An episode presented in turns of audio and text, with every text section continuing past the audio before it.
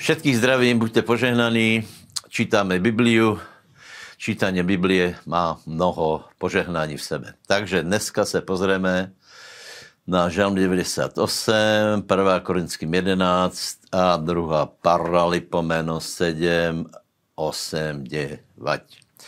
Žalm deväťdesiatosem, prosím vás, to je krásny žalm, hovorí o tom, ako máme oslavovať Hospodina, ako máme oslavovať Pána. No a je, sú tu jasné inštrukcie, ktoré teraz my aplikujeme v církvi. Prosím vás, keď som sa obrátil v roku osemdesiattri, tak jedna vec, ktorej som skutečne byl smutný, tak to, bo, to boli chvály, ktoré boli v církvi, lebo boli smutné, bylo cítiť, že proste je, to, je, to, je v tom nostalgie. Staré boli, spievali sa pesničky, ktoré boli štyristo rokov staré. Vďaka Bohu za, za tú dobu sa veľa zmenilo. A naprávame oslavu Boha podľa e, Biblie, podľa týchto e, návodov, lebo Biblia pozbuzuje, aby sme hráli hlasno, novú pieseň, aby sme používali expresívne nástroje, to znamená kytary, trúby, bubny a čo je velice zvláštne, je tu pokrikovanie.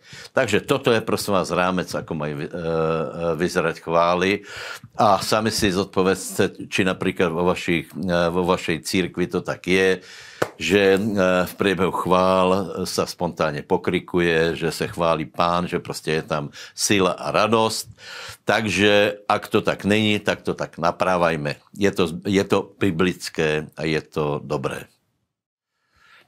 prvá. Korinským jedenásť, tu je pomerne veľa veršov venovaných večer, Večeri Pánovej, čo je veľmi dôležitý skutok alebo súčasť bohoslužby, hej, nebo života církve. Hej. A, a Pavol popisuje presne, ako by to malo prebiehať, hej, lebo tam boli rôzne nedorozumenia.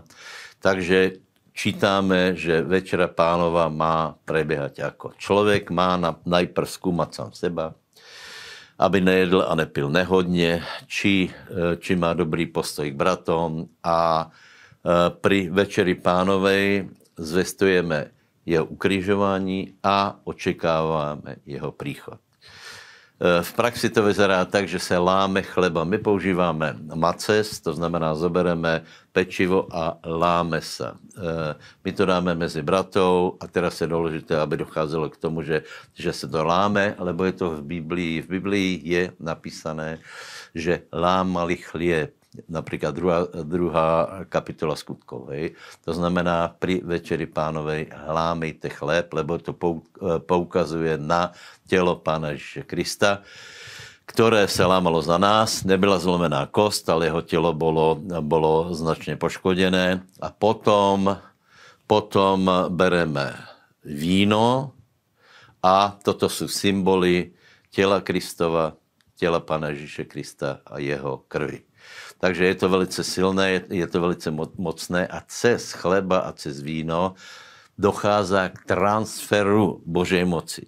K transferu, čiže cez uh, tieto matérie dochází k transferu. Tieto matérie se nemenia čo do podstaty, ale je cez ne prenesená Božia sila.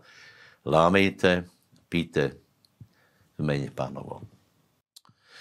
Druhá. Paralipo sedem, osem, deväť. E, situácia je taká, že je postavený chrám. Hej. E, v predchádzajúcich kapitolách je popísané, ako sláva Pánova naplnila chrám, takže, takže byla viditeľná, hmatateľná, cítiteľná. Kňazi nemohli obstáť, taká tam byla sila Božia. Vďaka Pánovi, aj t- my, my toto vieme zažívať. A, ale žiaľ, táto sláva tam bola dlho. Viete, že, že sláva Pánova sa odsťahovala z chrámu a nakonec bol chrám zbúraný, čo je dôležité, ale Ježíš povedal, zborte tento chrám, to už bol druhý chrám a ja ho vystavím v troch dňoch. A hovorí o chrámu tela. Čiže teraz sláva Božia neprebýva v chrámoch, Dokonce ani kdyby stál ten jeruzalemský, tak stadiaľ sa odsťahovala. Ale teraz slava Pánova, Svätý Duch, pomazanie prebýva v ľuďoch. Takže, takže to je, je strašne dôležité. Hej. Potom je to zajímavá vec, prosím vás. Je popísaná sláva, múdrosť Šalamúnova. Hej. Múdrosť Šalamúna.